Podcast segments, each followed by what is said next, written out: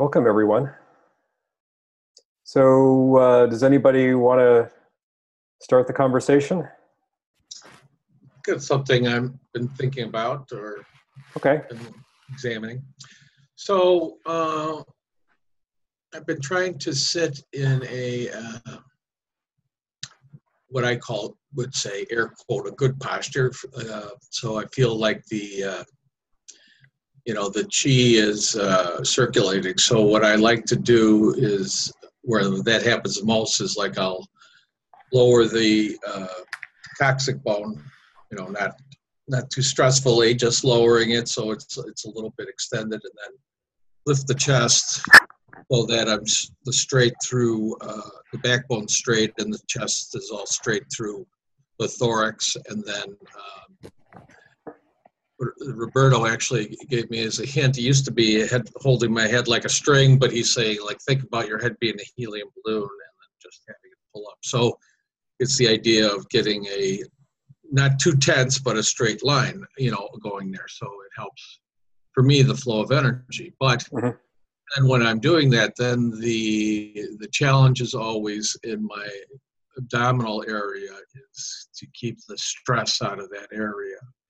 So to try to keep that's almost like a challenge, just like you know having the mind centered on the breath and having it float away and having it come back and having set. It's like that with that. You know, it's like okay, make sure I'm straight and then check out my tense of my abdomen. So it's it's back and forth like that. So any insert tips or speculations relating to that? So, I mean, do you find that that uh, you have a lot of challenges with your abdominals being overactive, or not overactive, but there's a the, the activity of keeping all that straight seems to like, you know, you can see like you'd almost use your, eh, you know, your stomach, your abdomen muscles to to pull it, you know, to do that, you know. So it's how to how to stay in that uh, structure without stressing those muscles. So it's not like they're normally overactive or you know mm-hmm. stress or you know you know feelings of emotion there or anything like that. It's just that that's part of the physiology i think of trying to stay straight so. And, and maybe i'm putting too much emphasis on trying to stay straight so i don't know. So just something i've been you know working on the last couple of weeks and so mm-hmm. i just like bring it up. Yeah. So, I mean, I'm probably not the the best expert on this, and and Gilbert may have some some additional things to say about it because I suspect he's probably more of an expert on it than I am. But uh, just from my own experience, the thing the things that I find um, most helpful in avoiding having too much activity going on in the both in the lower back muscles, the upper back muscles, and the abs when you're trying to sit up straight is uh, first of all uh, play around with seat height uh, because how high your seat is has a sub- substantial effect on where the balance point is. And it's different for different people and it's also different depending on what kind of shape you're in. Like you know if you do yoga a lot then you might be able to sit flat on the floor or um, women often can sit flat on the floor. Men don't often have quite as much going on in the butt. So uh, so they don't have any as much natural padding and so therefore it's it's a little harder to to do that. Um, so definitely play with seat height. Um, and also you know when you're sitting like pay attention to like where because there's like a variety of positions you can be in that'll basically be stable and some of them involve more effort than others.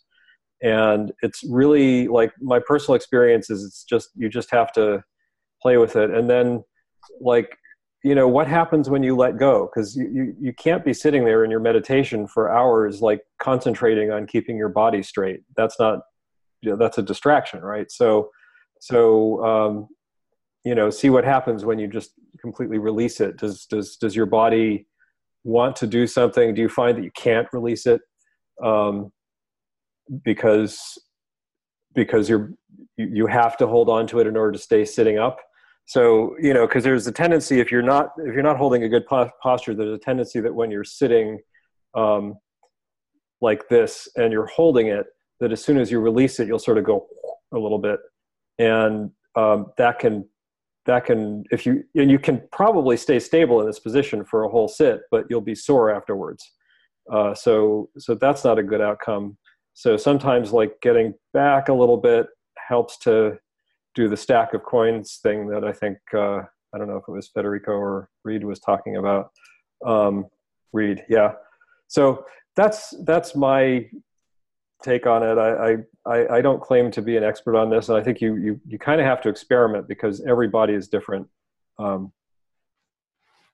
so. The only thing I would add is um, don't overthink the, you know, not over tensing your uh, your stomach, your abdomen muscles. Um, because sometimes you just you, you tense them and they seem tense kind of and you kind of more apply the set it and forget it type perspective and if yeah i mean if they're tensing you just sort of sit with it and just over time you you will naturally relax into a posture even if um, your posture is very rigid or, or or tense and then you'll kind of you know you can you can slowly take away the um, yeah that the the extra muscle tension. Um, so th- there is that way as opposed to um, you know necess- when, when trying to build good posture when you first do it it's always going to feel uncomfortable. It's always going to feel kind of you know extra you know too tense. So yeah so hence i would just say like yeah, one way is just keep keep trying, experimenting, and um, you know, I mean, if you feel like you're tensing your abdomen, just just see how that it goes for a couple sits, and um, and I think just see if there's any improvements over time. And what I found is, yeah, you just you naturally uh, get better at it, particularly if you like you emphasize the posture, and that also becomes part of the meditation right yep. holding the posture requires you know holding the right intention um, and most of the things work out over time because like i said if it's really not working you're going to continually getting the same message but the thing is of course not to um, not to obsess too much about that sort of feedback too because you know i mean you know, actually sitting you can get a little sore right? So it's it's a fine balance, right? Of knowing when when to pay attention to the feedback of some soreness in your body um, and when not to, because there is you there is something good of like being kind of at your edge, um, not too tense, um, not too difficult, not too much pain, but just like some a little bit. There's some benefit of just being with some, so you can work with like oh the extraneous mental stuff that comes up um, and working on that like suffering that we add to it. So anyway, see, see if any of that helps. I guess uh, uh, one one thing to to add to what Gilbert is saying, because I think you were pointing to this, but I don't know if you said it explicitly, is that it's uh, it's just another one of the little loops that you have to teach your mind how to do right? Like like you know every every stage of meditation is characterized by some sort of mental habit forming that wasn't there before. And and once that mental habit is formed then your mindfulness is able to to just do the habit without you having to to you know do anything other than intend to have that happen. And the same would be true of your posture. I mean like when you know when i first started sitting um, there was a lot of pain. And i noticed over the course of probably the first six months of sitting that um, my stomach got flatter, and uh, that was clearly the result of of of using my abs, right? And so um, that's not necessarily like it's not like you're going to not, you know, be using your abs um, when you're sitting. It's not like it's not like it's not like the ultimate goal is for your body to be completely free of muscle tone while you're sitting. Um, you're going to have to hold some muscle tone to sit the, the thing is you don't want to be sitting there going like okay i need to adjust my abs i need to like are my abs too tight or too you know like you, you, this stuff all has to become automatic and and so this is just part of the process making it automatic Thank you very much. Sure. Who's next?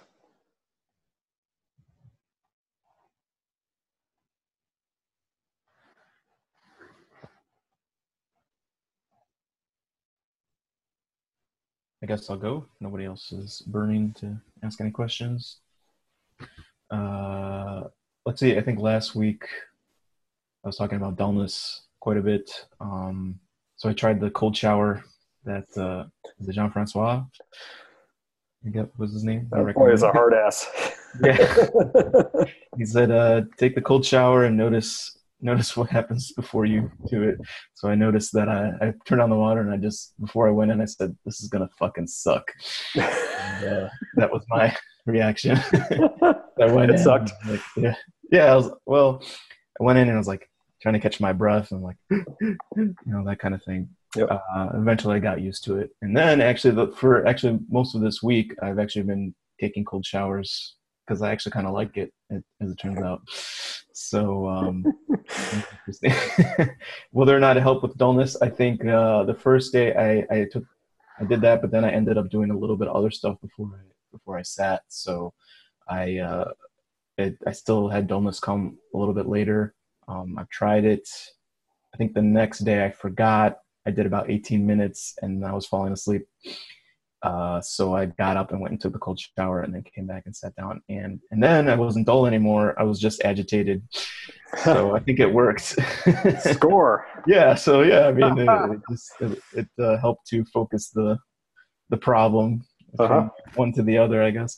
Nice. Uh, so uh, yeah, dull- dullness has been a little bit less of an issue. I think also I, I did some some night sits, which usually almost always are, are I get really sleepy, and um, I was kind of surprised it didn't didn't happen as much. I didn't do any cold shower or anything before then.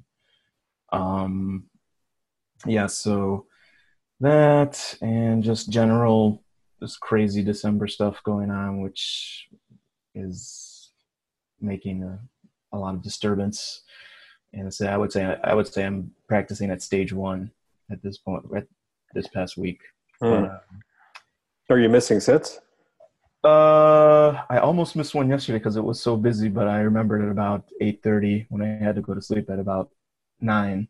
So I was able to do it. I think uh, I did about 20 minutes, and I was just really, really dull and didn't have the energy to to kind of bring myself back.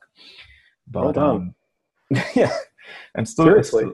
yeah, I, I mean, uh, I, I'm even if I don't do a f- my full amount, I still am trying to do anything every single day. I'm trying to keep Great. that that streak going. So, um, some a few days this week, I did get up early from my sit because I was just coming up with excuses, or I was agitated about this or that, or somebody started doing something loud in the next room, and I just said, eh, I can't deal with it, even though I know not to do that. But uh, Hmm.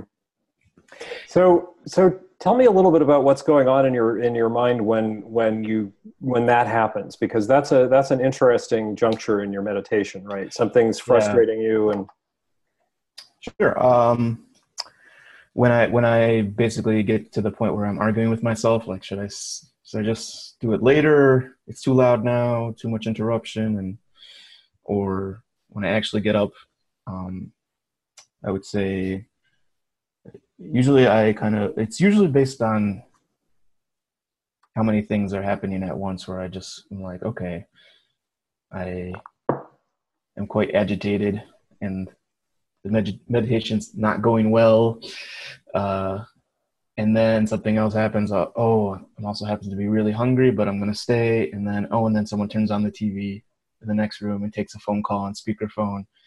And then I, all like all three things at the same time. And i just say nah no. Okay that's that's one too many. Mhm. and i just I, I, i'll come back later. And then sometimes i come back like at, in the evening um, this this past week not too much because it's, it's been so busy with, with all this stuff going on christmas and all that thing. So um i try to say oh no just stay just stick it out.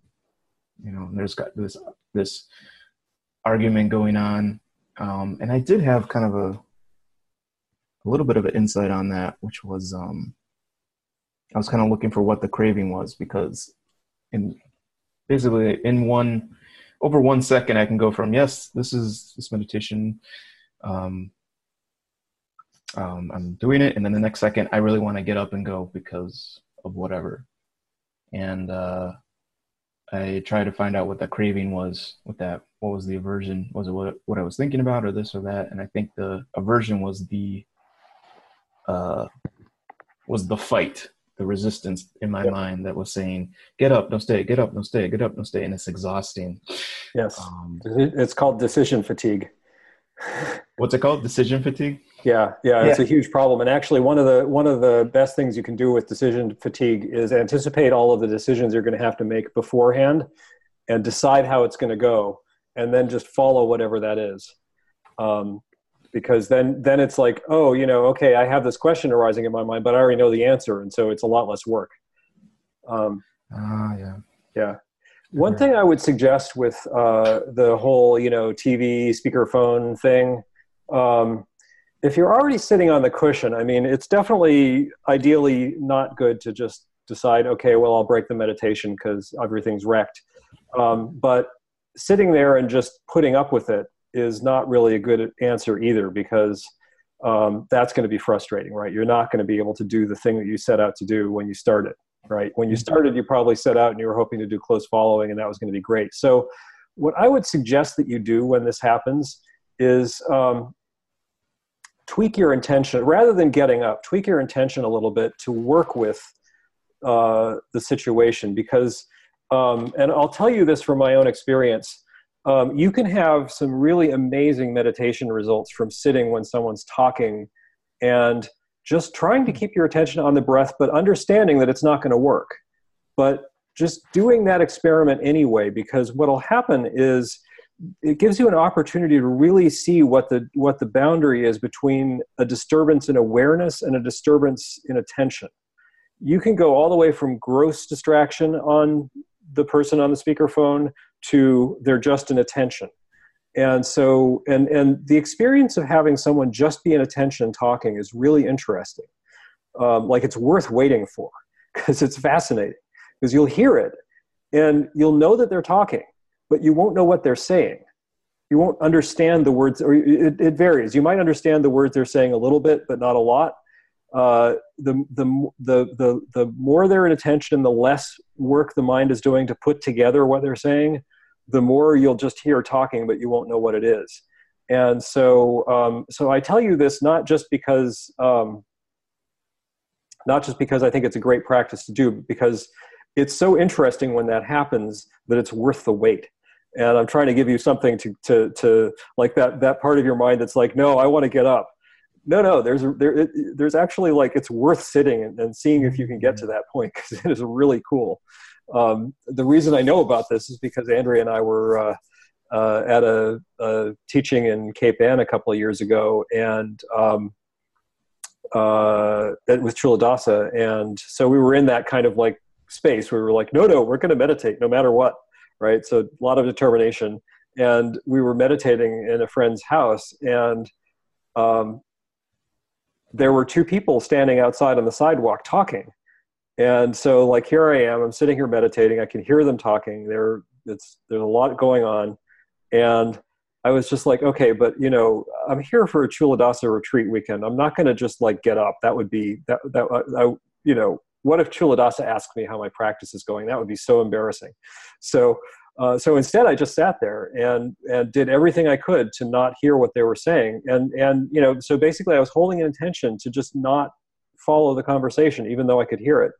And over the course of an hour meditation, um, at the end of the hour, I was in this incredibly bright, active mental state, like no dullness at all, um, total, total stability on the breath. I could hear the conversation, but I had no idea what was being said. It was really cool. So I just, you know, given that you have this happen to you a lot, particular, particularly particularly right now around the holidays I, am assuming um, take advantage of it see if you can see if you can actually use it to produce an interesting result rather than just like struggling with it and trying not to be defeated by it Well, and one thing I'll say is, of course, um, if you can handle the frustration of like working with that, you know, the more challenging sits with, you know, the more challenging in the more challenging environments, that has, I think, you know, some of the most beneficial, like transformative impacts on on your mind and like your ability to carry forward the meditation like in your daily life because yeah you're, constantly to have situations that are you know not ideal not working to to what you want them to right? But but the the key is of course is to not you know um, uh, not over frustrate yourself right? Because if you over frustrate yourself you know for for too long and we and that changes and over time we we build up like our frustration tolerance so to speak. Um, but in, depending on like in the beginning you, you want things to go like easy or not not too difficult right? So but if it's something you don't have control over and it's like it's during the only time you sit then um and it's just like you know you know it's not going to be in, indefinite it's just for the holidays like see if you know see how well you can stick it out and think like you know this agitation that i'm experiencing the difficulty that's actually that's part of progress. Yep. because um, it's interesting when you said you know you did this you did this thing right? And I, I got out of dullness and i was in agitation. And for my mind and hearing that i was like oh well that's, that's progress right? That's that's that's huge progress. Because actually th- that is exactly what happens right? You you uh, uh, you raise the energy level of the mind and then that's what meets you is like agitation right? Um, and so you then you're working on when you're working with agitation you're working with like a, a higher order sort of problem right it's like the next level. Um, and so the difficulties of you just sitting there i mean that's like a yeah a higher ordered sort of difficulty than if you're in like the most peaceful meditation environment and meditating's easy and um, i mean it's good it's good to have those sometimes but like in life life is not like that. Yeah, I don't know if you ever had this experience, Gilbert, but I remember early on when I was trying to meditate, and this was years ago, and it actually, I totally failed to, to deal with this. It seemed like every time I sat down to meditate, the noise would start consistently. Like there wasn't noisy, and then I would sit down to meditate, and suddenly the noise would start. And, you know, after a while, I was like, I just have to sit whenever there's noise because because that's like the, the universe is throwing this at me and you know i'm not really big on the whole woo thing but but um but it was actually helpful to think of it that way like just you know this is just the the you know this is what the universe is teaching me this year. Like i am going to be sitting in noise noise for the year. That's how it's going to be. And then you know having having sort of accepted that like you know have putting that sort of mental model on it made it easier to just be like okay well there's nothing i can do about this so i might as well just keep going. Um, but you know, ultimately, I didn't actually succeed that time. So, oh well. that's uh, that's kind of what I was feeling like about. I said, I I swear, every time. Yep. Uh, I sit. I have like a, a five minute warm up, Mhm. and then another bell goes off to begin. As soon as the second bell goes off, the neighbor's dog starts barking. Right. Yeah. you can't you hear it. He's Yep. down too far. Nope, it's just the the universe. It is. Oh. Yeah. But, You got to uh, develop that reverse paranoia. yeah. the universe is just trying to get you enlightened. yeah. exactly. Everything that's happening is like a massive conspiracy to get you enlightened. All right. Well, that, that's a more optimistic way to look at it. Yeah. And you know, it's it's no more correct than thinking that everything is happening as a massive conspiracy to make you miserable. So you might as well pick the one that's optimistic, right? Well, that's absolutely true. All right, I'll, I'll, I'll let someone else go in case there's anything else, uh, Cool. Thanks. guys. Who's next?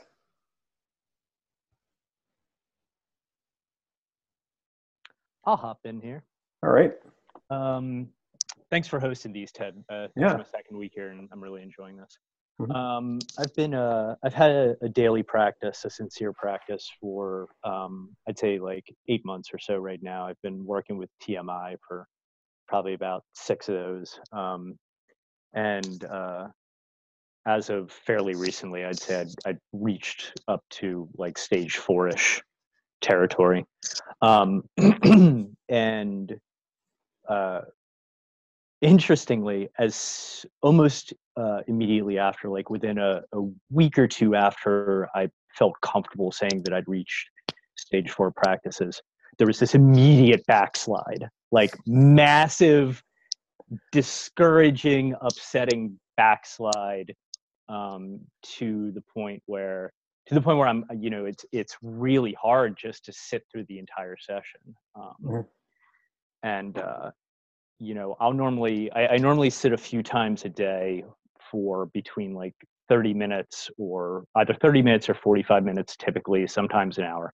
Mhm. Um, and uh, that was up until this started happening, and and now it's like you know a 30 minute sit is that I get all the way through without you know without even picking up my clock to see where I'm at. You know that's a that's a real victory just being able to get through it without getting frustrated. And um and and you know I suspect the answer is just power through and just just keep going. But it's it's really it's really a frustrating place to be, especially um, you know I've had um, points in the past, particularly on retreat, where I've had um, you know uh, uh, sessions with just incredibly stable attention. I mean, I mean, what feels to me like this mystical level of stable attention is really, for me, really profound. Um, and then to be back here is just, you know, I'm kind of shaking my fist a little bit and trying trying not to get uh, sucked into like a, a whirlpool of negativity and and successfully. You know, I mean, I'm keeping a, I'm staying optimistic about it, um, but but that doesn't change the sort of discouragement I'm feeling on the on the cushion. Yeah. So what you're describing is not an unusual experience.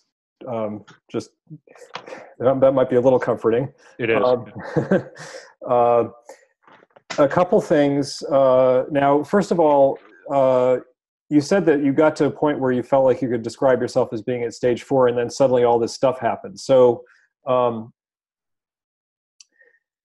what when you sit down and and and this frustration occurs, is it just like a lot of a lot of gross distraction, or uh, is it just like really really sort of sort of deep frustration, lack of willingness to continue sitting, kind of thing?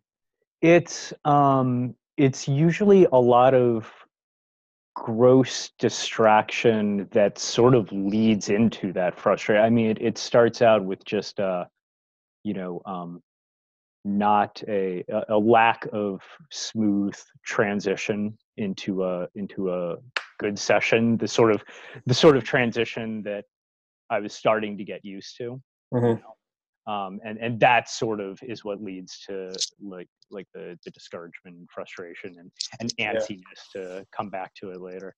Right. So, I mean, this is actually kind of similar to what uh, Gilbert was talking about earlier, um, where you you get over a certain degree of sort of low energy, um, and suddenly, like all of this stuff comes up, and you know, one way to look at it is it's a purification. Another way to look at it is it's it's um, a distraction, and you just need to to learn to be better at at uh, dealing with distractions. Um, so really i mean what you're describing is the work of stage four right? Stage four is when the thing that you're experiencing right now happens. Hmm. um, stage four is the land of agitation. It's the land of dullness. Like th- these are the these are the challenges that you that you have to overcome to get through stage four. So so one thing to say is you know you're you're you're at the you're at the coal face here. I mean you're you're you're you're doing the stuff you need to do. Um, and and so and that won't necessarily help you but but i just say that because part of the frustration might be well this isn't really what i wanted but guess what you know it's like it's like uh, you know when you're trying to when you're trying to get to a four minute mile there's going to be a certain amount of pain and suffering along the way Right. Um, yeah. No, it, it is a it is a relief just to hear that this isn't. Uh, yeah Yeah. That this is a, it's sort of a predictable hurdle. I guess. Yeah. What you're saying a little bit. Yeah um, and there's a couple of things like like i i have some techniques that that i used when i when i hit this phase um, and uh, there are some other things i would also suggest. One technique that i used when i hit this phase was to um, figure out how long into the meditation it happened. Um, and then do a meditation that lasted about five minutes longer than that and just really like make that five minutes like my struggle and do the struggle for five minutes. And and and the fact that i knew that the meditation was going to end in five minutes made the struggle less frustrating and easier to get through because because i knew that i didn't have to do it for like an hour right? I wasn't going to be sitting there being frustrated for an hour. I was going to be sitting there being frustrated for five minutes and i could do five minutes of frustration no no sweat right? So so that's one thing that i did that i found really helpful. Um, and uh, another thing is is uh, dig into to like what it is that you need to do to overcome gross distraction because that is the practice right? So gross distraction the way that gross distraction happens is you're sitting there minding your own business following the breath and a distraction comes up. And when it comes up it's a subtle distraction. Um, and the problem is you don't notice that it came up um, or maybe you notice that it came up, but you don't do anything about it. And sometimes you don't need to do anything about it. I mean, like, you know, some distractions are just going to come and go. They're going to be subtle distractions. They're not going to turn into gross distractions. Other distractions, though, are going to turn into gross distractions, definitely. And you can often tell, if you notice the distraction at the beginning, you can often tell, oh, this one's going to be a gross distraction. Problem is, you don't notice it until it's already become a gross distraction, at which point you're like in it, right? And now you're like, trying to get your balance back, right? Yeah. So, um, so the way this goes is basically just like you know, at first, at first you, and, and it doesn't. It's not like you're immediately going to start noticing the subtle distractions. Like you set the intention to notice the subtle distractions because that's ultimately where you want to get to. But also, when the gross distraction happens, you know, my experience of that when it first started was it was like, you know, at first the gross distraction would come along and it would be like you know wrestling with a crocodile right? You're not going to win that battle. You're not ever going to pin the, the crocodile but maybe you can avoid getting bitten. So so basically if you can like maintain your mindfulness and like it's it's just like you know this thing that's going on you're just like totally out of balance and like all over the place for like you know a whole long period of time.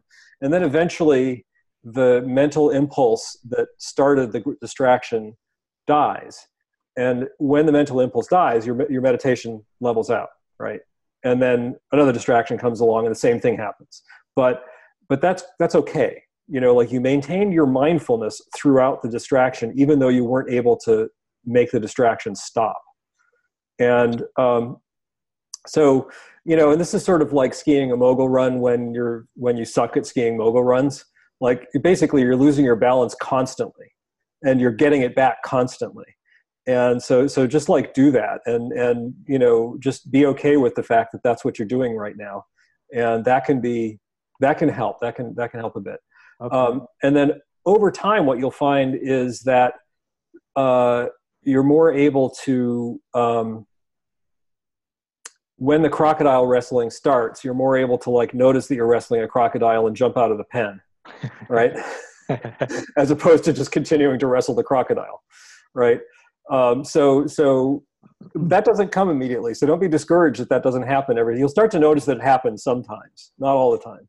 And then after a while, it'll start to happen most of the time. And then eventually, it'll be happening all the time. Like always, you know, when the distraction comes up, you'll be able to notice the distraction came up and quickly jump out of the pen back into your sort of stable meditation, which may immediately get disturbed again. Um, and then after that, there comes a point where you start noticing the subtle distractions before before you actually jump into the crocodile pen, let's say, right? So, so you know, I think I've probably beaten this metaphor up enough, but I no, I, I love it. yeah. so, so yeah, your, your your your goal is to get to where you where you notice that you're about to jump into the crocodile pen before you actually land in the crocodile pen. Um, and when you get to that point, of course, what's going to happen is now you're going to succeed in noticing the subtle distraction and letting go of it before it becomes a gross distraction and then you'll land in dullness. Yay. so, okay. Stage four is a rollicking adventure. Yeah. Okay. No, that that actually helps tremendously. That really does. Okay. Cool. Yeah. All right. Uh, so now that we've talked about crocodile wrestling, what should we talk about next? One thing I wanted to mention in regards to that, um, because I've been trying to I've been trying I found something that was interesting that I've been trying to use this week. Um, Culadasa uh, was talking about flow in one of the audios he has, the jhanas. Um, and in the first part, he's kind of going through kind of what's in, like what's in the book where he talks about every definition or every uh, necessary part of flow that that needs to be there to get into a flow experience. Um, and one of the things he talks about is adjusting your expectation to match your your capability, and when in that way you're not getting frustrated. And when you're not getting frustrated and you're actually consistently achieving what you set out to do, no matter what the level is, you are right. It's called uh, being like right on the boundary of the challenge of the task that is perfectly balanced with your ability to perform the task. So if your expectation is, oh, I should be following the breath, I should be doing this, that, and your mind's just not capable of that, or because it's not trained, or there's already disturbed or dullness or something like that, then um, you're going to be frustrated. Happiness isn't going to rise. You're not going to, nothing's really going to happen for you good.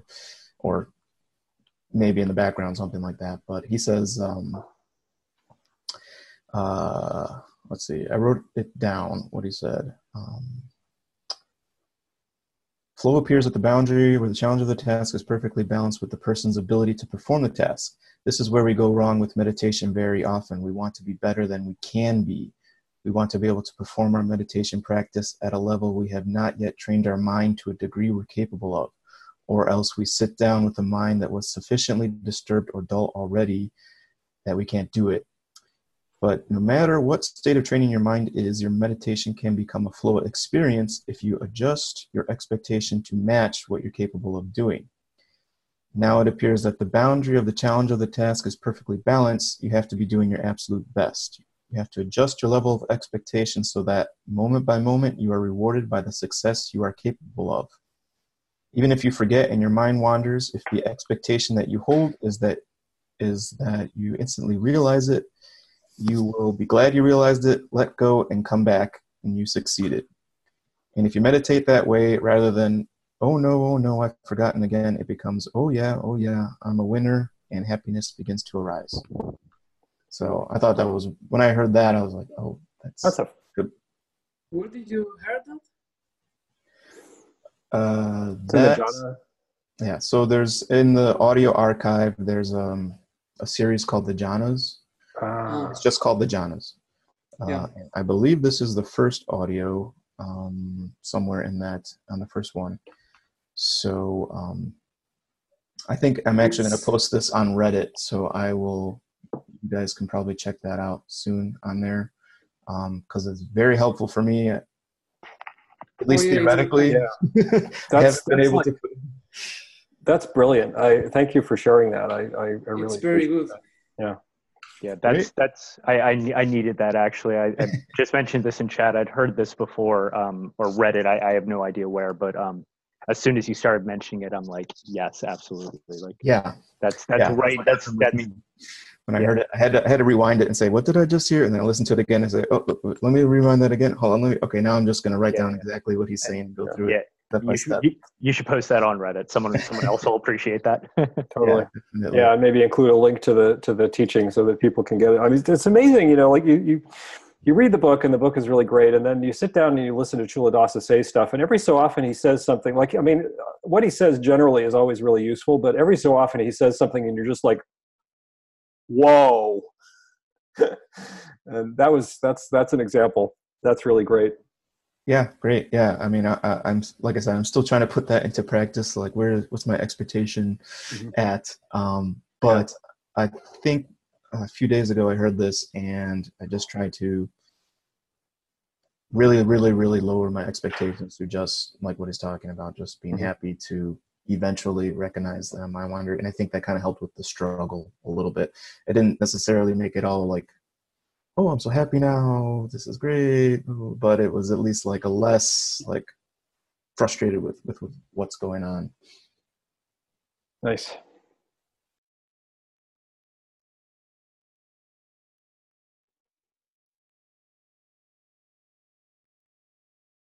Anybody want to go next?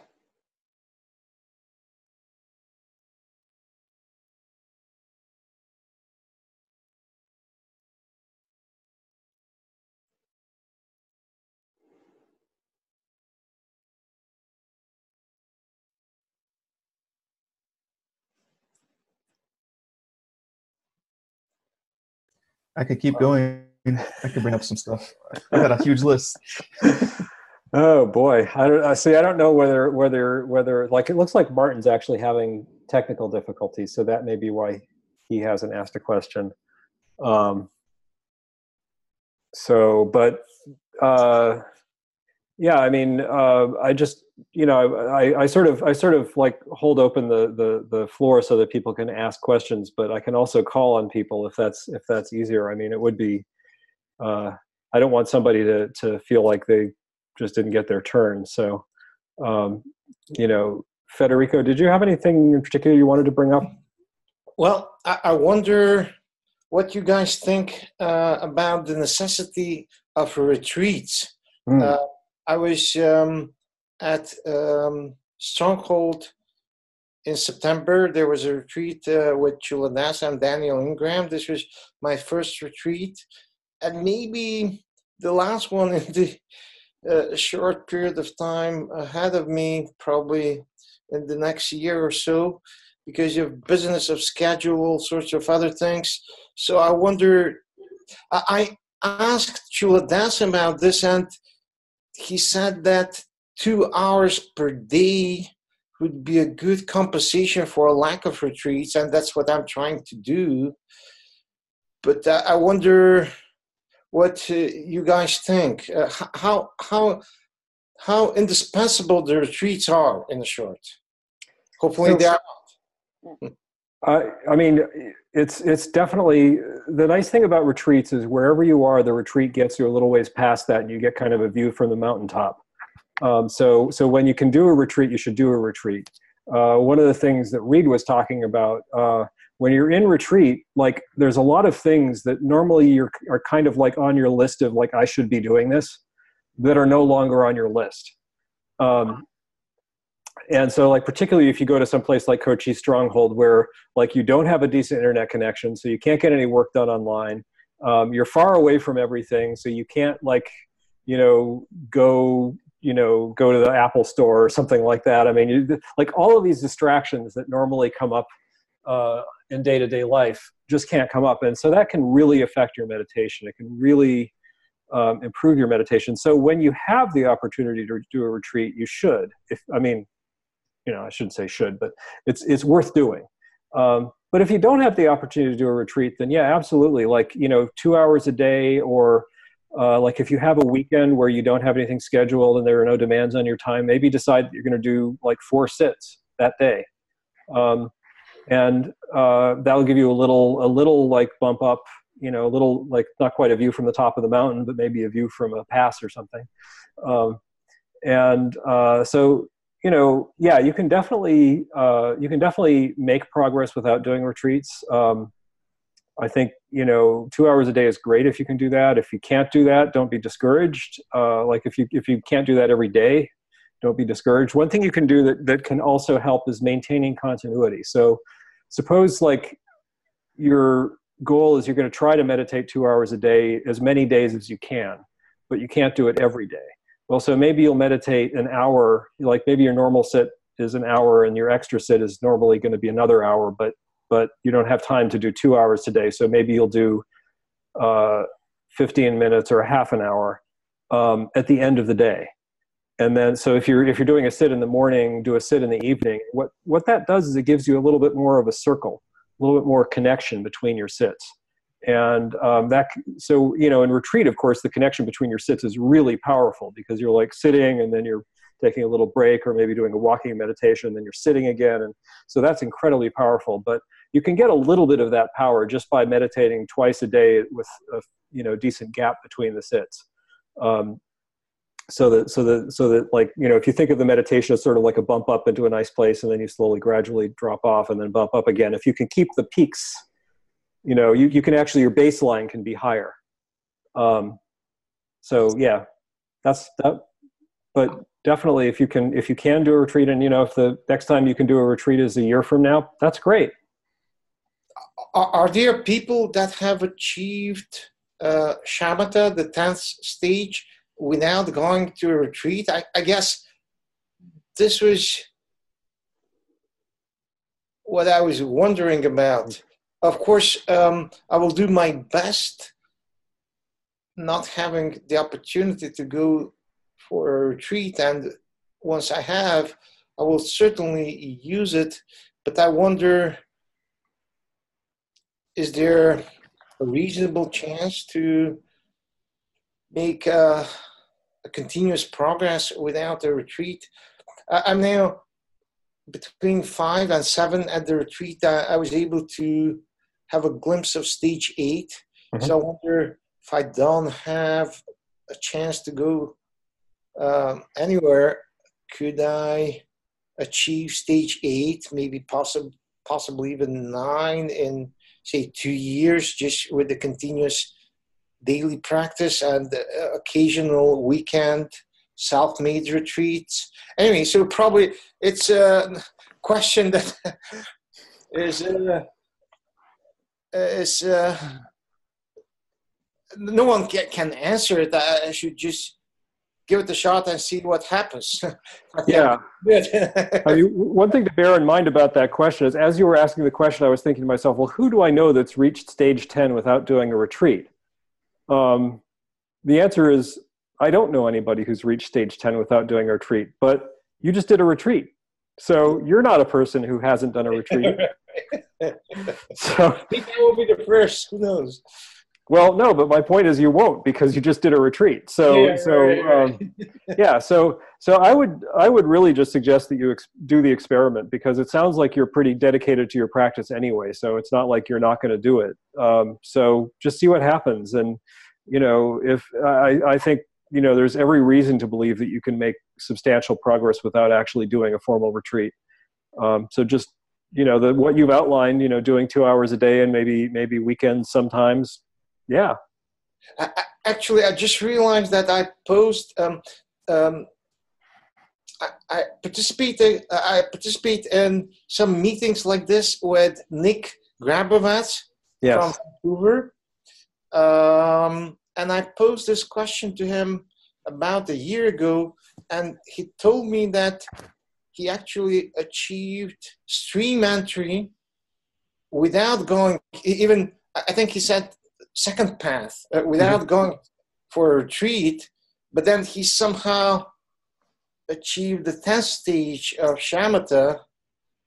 I don't remember whether he mentioned it was before or after going to retreats, but I remember him saying that achieving the 10th stage of shamatha was relatively easy for him after the second path.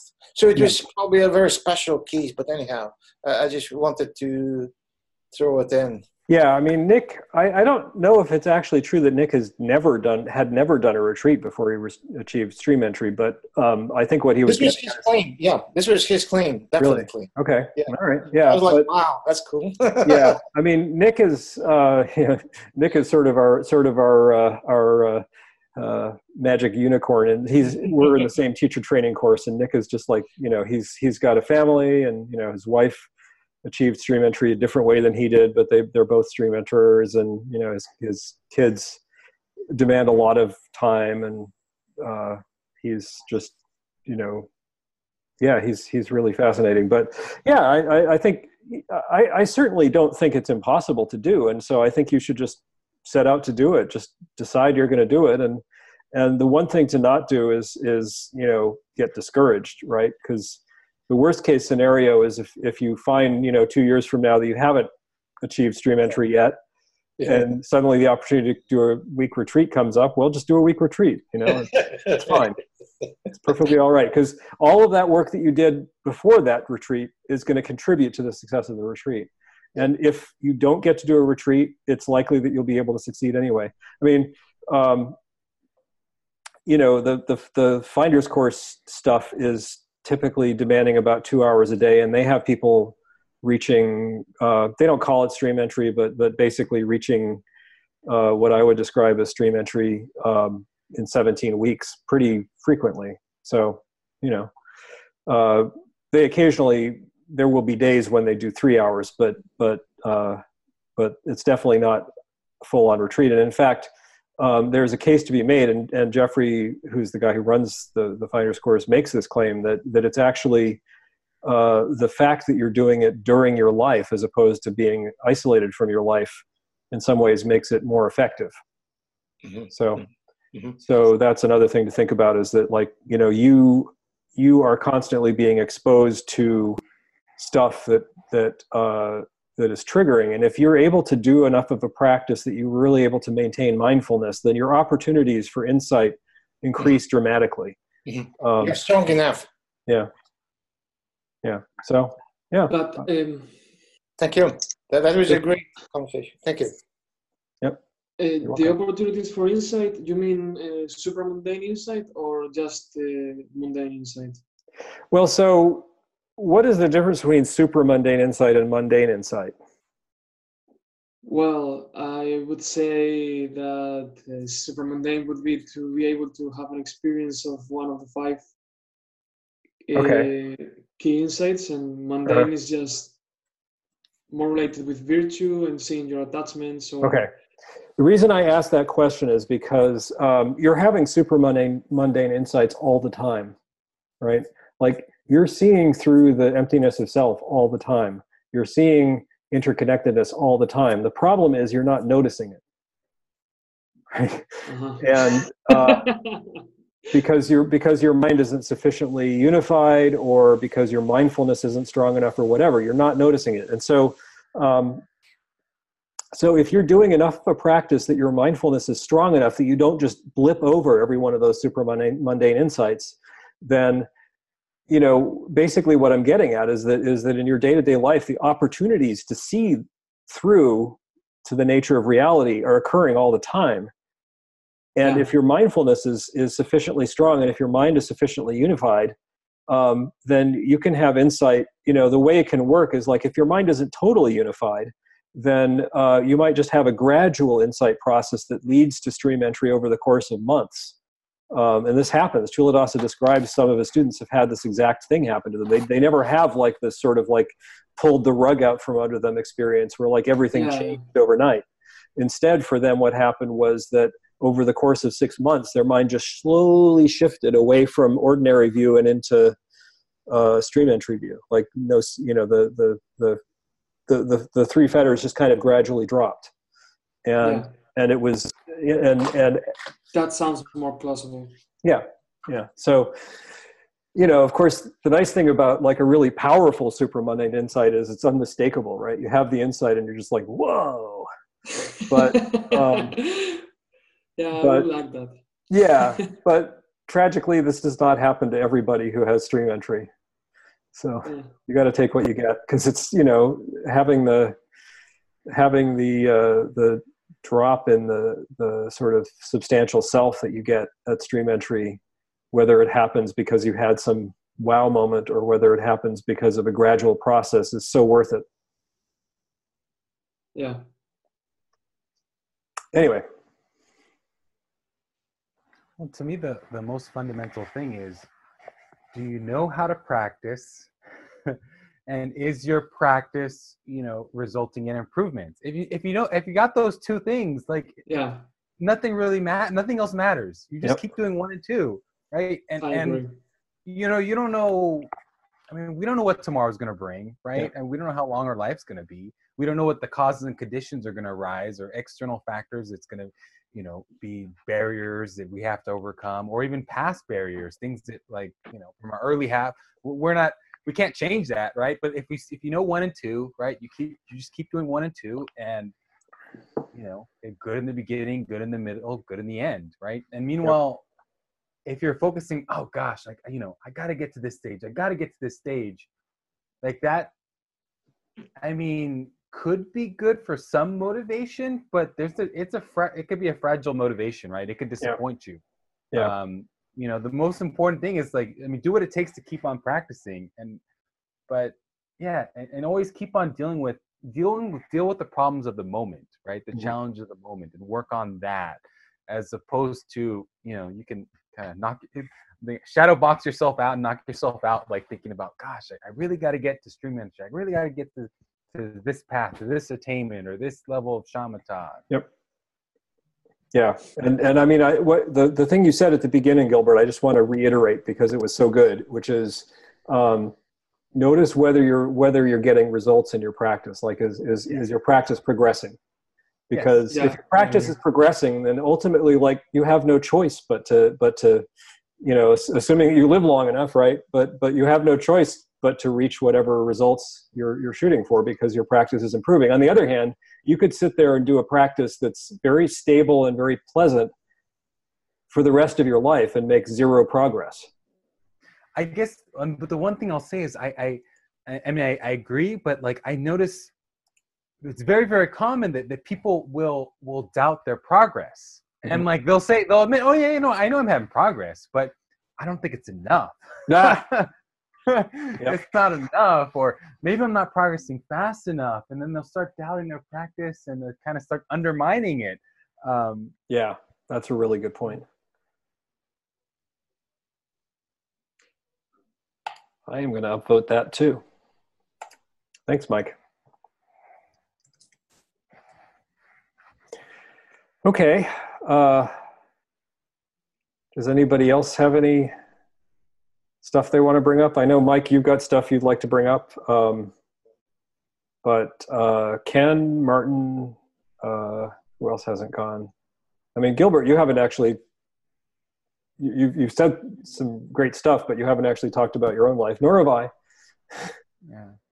I mean, I could say a little bit. Uh, so I started a new job, um, and you know, there's a lot of upheaval my per- in the in the life, or and then also even just the meditation practice. But um, you know, I've been consistently sort of uh, sitting uh, about an hour a day in the morning, um, and just you know I notice the different agitation and stuff, but I just I just sit it and sit with sit, sit with it and kind of uh, you know keep on doing the practice of just okay staying present, following the breath, um, you know being aware of the body, and to me that's that's the practice. And um, I know that's exactly what I need to do um, you know to just be present of like you know what what is going on in this moment and and being accepting of it. Um, and it, it's so incredibly helpful right? It's so incredibly helpful because um, you know uh, sometimes in, in some of the, the better days the better mornings or um, i'm able to you know, sort of feel that sense of, of peace despite there not necessarily being that much peace. You know the peace comes from uh, the confidence that of knowing that i can be with things i can be present and just just being present is um, there's a beauty in that as opposed to like oh my god i I gotta run things, or I gotta uh, run from things, or I gotta run towards things. I gotta somehow manipulate the experience so it it is the right type of experience. Then I can appreciate it. Mhm. Um, but if I'm no, I'm just just you know, my only job really is to kind of to to to show up, be present, and just work with that. Um, you know, that's that's so much more manage. That's that's manageable. That's like that's that's doable as opposed to trying to manipulate like experience to be a certain way. I mean, that's actually not doable, right? Like at least that's not that's not a sustainable long term strategy. You may like because you're you're constantly frustrated. Yeah. So, so do you feel like? I mean, this is interesting because what you're describing is a lot like what I do, and one of one of the things that I wonder for myself is, um, you know, I don't necessarily notice a progression in my practice in the stages because of what I'm doing. I just notice a progression in my practice of um, purification, deepening, that sort of thing. So, is that is is that where you're at at this point? That's very much the focus i think right Mhm. and um because i've found or at least my current thinking and i could i'm probably way wrong but like one there's a way that one could map even the stages of of uh, shamatha uh, that are highly subjective. Like one person's level level ten, you know, like could be this really really low bar, or it could be this you know incredibly high high bar, right? Because I you know Yep.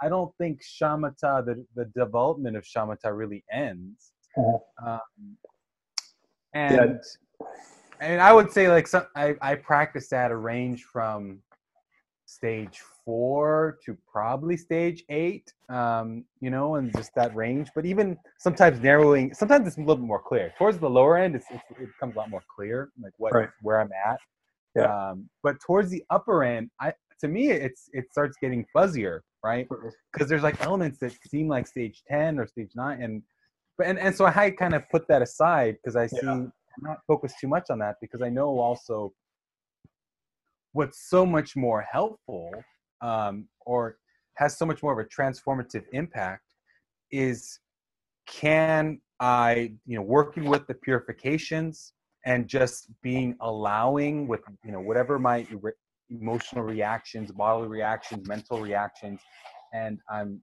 allowing but also subtly train training it right or guiding it in in a um, a more helpful way um, yeah and, and that's that has the carryover to my life and there's a be- the huge benefits in my life.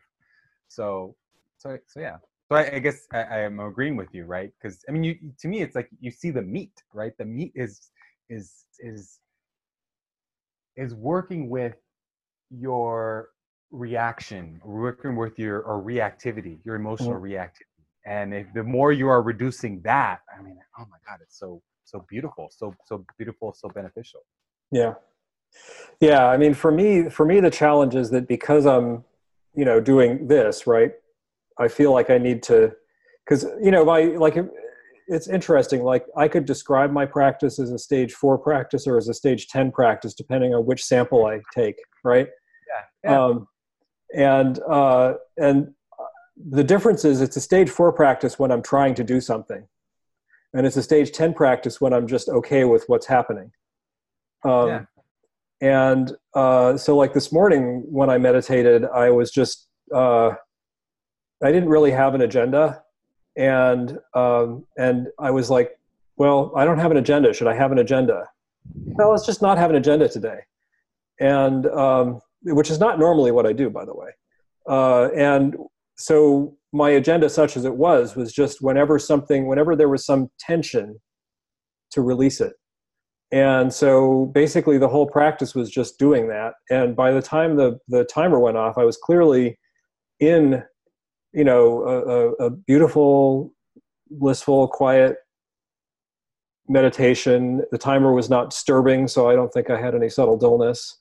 Um, and but then, like if I try to do practices where I advance through the stages, what'll happen is I'll wind up in stage four, struggling with gross distraction, and um, and uh, you know when the timer goes off, it might startle me. like so, like all of these problems of meditation show up when I do that. So so I this is a conundrum for me. Like like Well, and one thing I'll say is what I've noticed is, um, you know, our state like stage four or ability moment to moment, I mean, Mm. like is can. Uh, there's a way that you know we're more aware of things like moment to moment are changing, Yep. and so in some ways with the moment to moment changing, that's a little bit more like disruptive. Yep. Um, and so, but that that's like a good problem to have in a sense, right? Um, meanwhile, before it's like I guess our, we get higher standards. Is basically what I'm trying to say, right?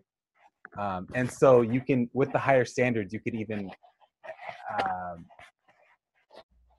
yeah, what what it means to be uh, com- or even like like no no gross distraction, no subtle distractions. Like the bar kind of I think gets higher and higher in a way. I mean, it's it's a good problem to have, right? Because your your your your capabilities are going up. Right.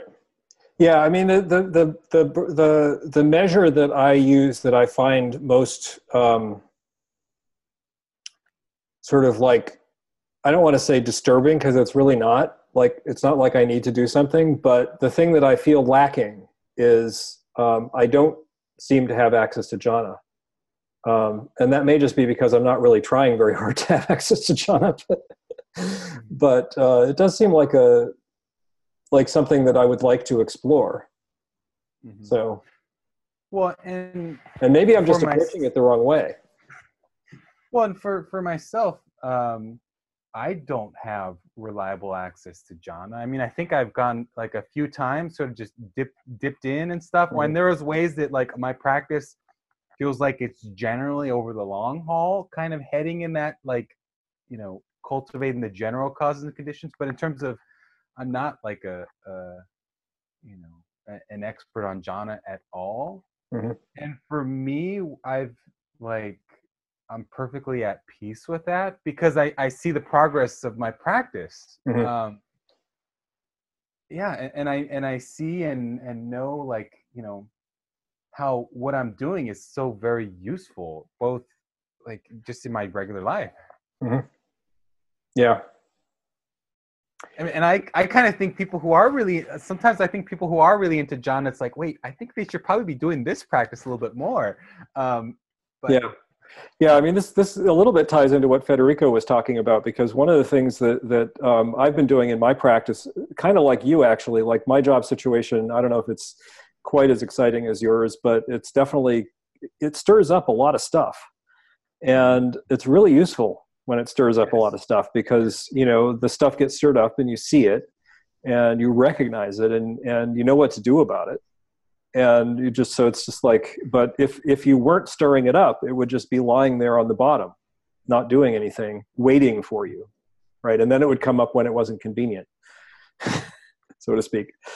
So yeah i don't know. Anyway uh so i think we've probably rambled long enough and it's it's getting into the second hour. So uh anybody else feel like they want to go before we uh before we close this uh this up.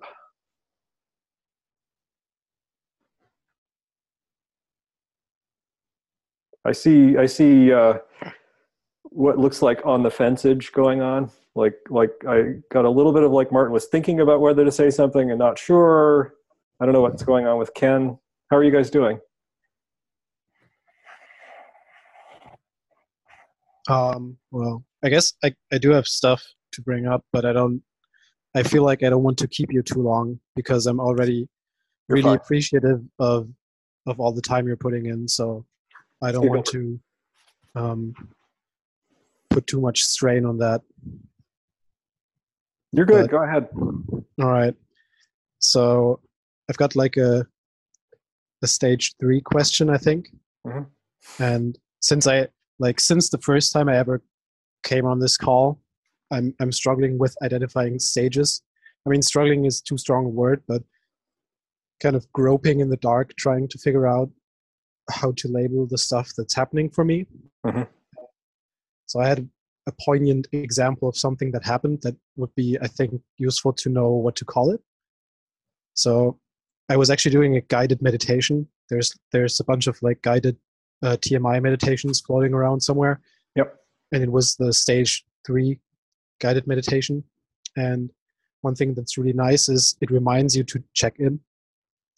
And getting reminded to check in is was really useful for me because uh, when I was lost in thought or distracted in some way, and it would just remind me to to check in, and that was that was nice to see, like how how that like uh, different different reminder of of checking in worked. And what Mhm. happened to me in the beginning was, um, I was suddenly becoming aware um, that there was mental talk and mental imagery going on.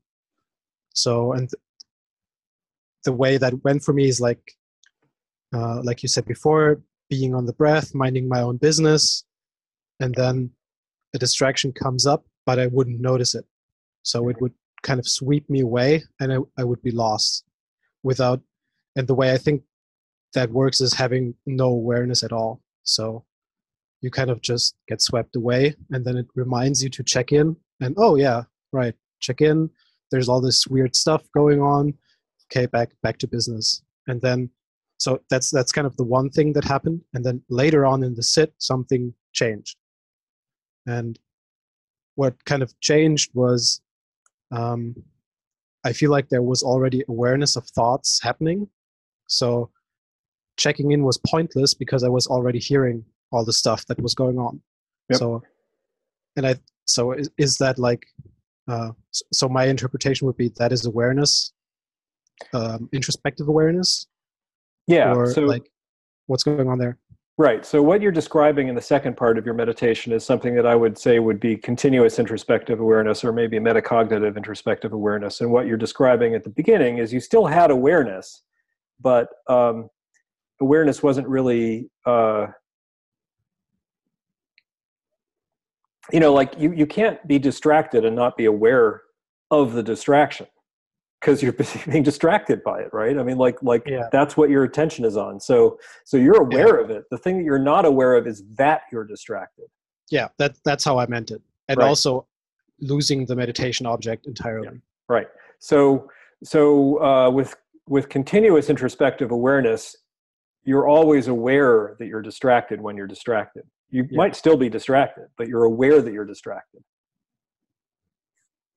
Yeah. So it, it was definitely the case that I I was really noticing that I didn't have anything resembling exclusive attention on the breath. Mhm. So the the mental talk was taking up quite a bit of space. Um, Now, so was it verbal or was it just like thoughts that weren't verbal?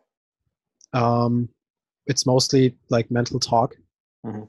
So, So so verbal talk. Okay. Yeah, yeah, Yeah. Because you can some- have mental talk that's not verbal.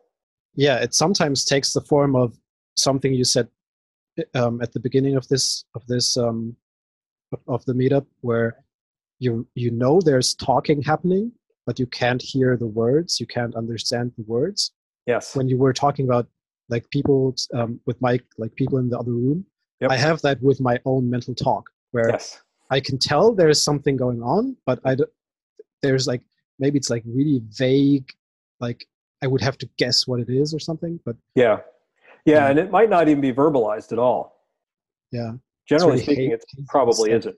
But yeah, yeah, that's uh, one of the ways that that distraction can really get you is if you have like a strong thought that isn't verbalized, and you're you've been training yourself to notice verbalized thoughts, then that one will just pass right under the radar because you didn't train yourself to, to catch it. yeah. So you So mean images? Uh, could be images, could be concepts, could be um, uh, like when you have a thought that's verbalized. What's really going on is that is that uh, a thought that you had is being narrated, right? Like the thought itself wasn't words, but the narrating mind or the the narrator, the verbalizer, put it into words because that's that's a way that we habitually operate. That's the way that our minds a way, a way that our minds habitually operate. Um, so uh, so pretty much anything that you can think of, you can think of without words. You don't have to have words attached to it. Um, this, this isn't true of every single thing you can think of. There are some things where the where the concepts that are connected to the words are needed for the thought to fully form.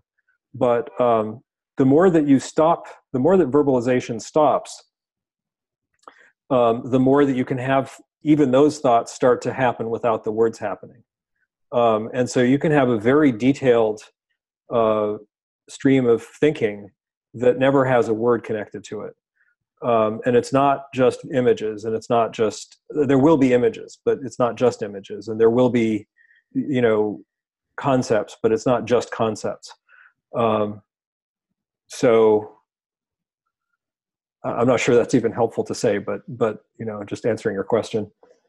Well, by concepts? What do you mean? Like, how do I recognize those? Well, like for example, um, I mean, one way that this comes up for me is that I'll notice some uh, mental affliction, right? I'll notice some um, some conditioning that I have associated with some behavior outside, and and I never verbalize it. Like, a, so for example, I might notice a car. I don't know if do you drive much? Yeah.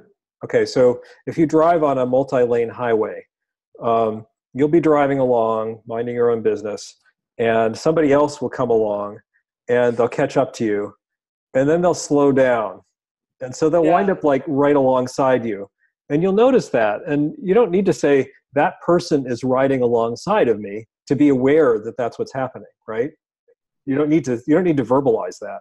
So that's an example of of, of a, a thought that's not verbalized that's that's conceptual.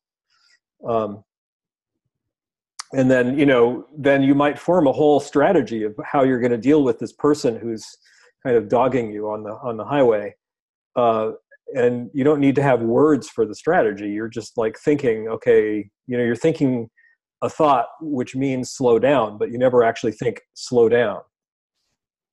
Yeah. or speed up or or you know whatever it is you're going to do. So uh, as you know i don't know what your experience of of uh, silence is at this point in your practice but um, at this point most of the time for me uh, there aren't words coming up in my head. So uh, so if thoughts are occurring they're not being verbalized. And so for me like a lot of what i think now is just like that. It's just the concepts without any words associated with them.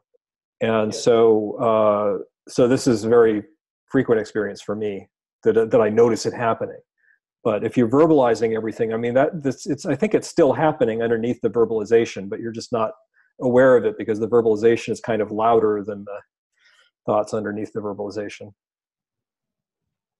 Yeah.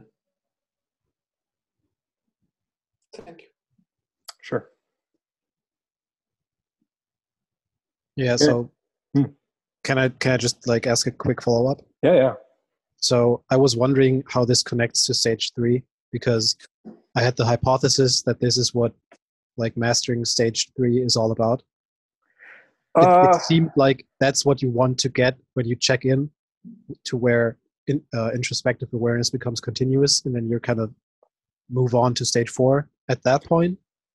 Because it seems like a very distinct milestone where I can really tell the difference between um, like the two stages I was in in that sit that I described. Yeah, that is a distinct milestone. Um, the continuous introspective awareness gets better and better, though. It's not like that's the only. It's not like it's not there and then suddenly it's there and it's binary. So, uh, so what you were describing sounded like a more advanced continuous introspective awareness than you necessarily. See you later, Read Uh, more advanced than you necessarily need to um, to uh, to get out of stage three.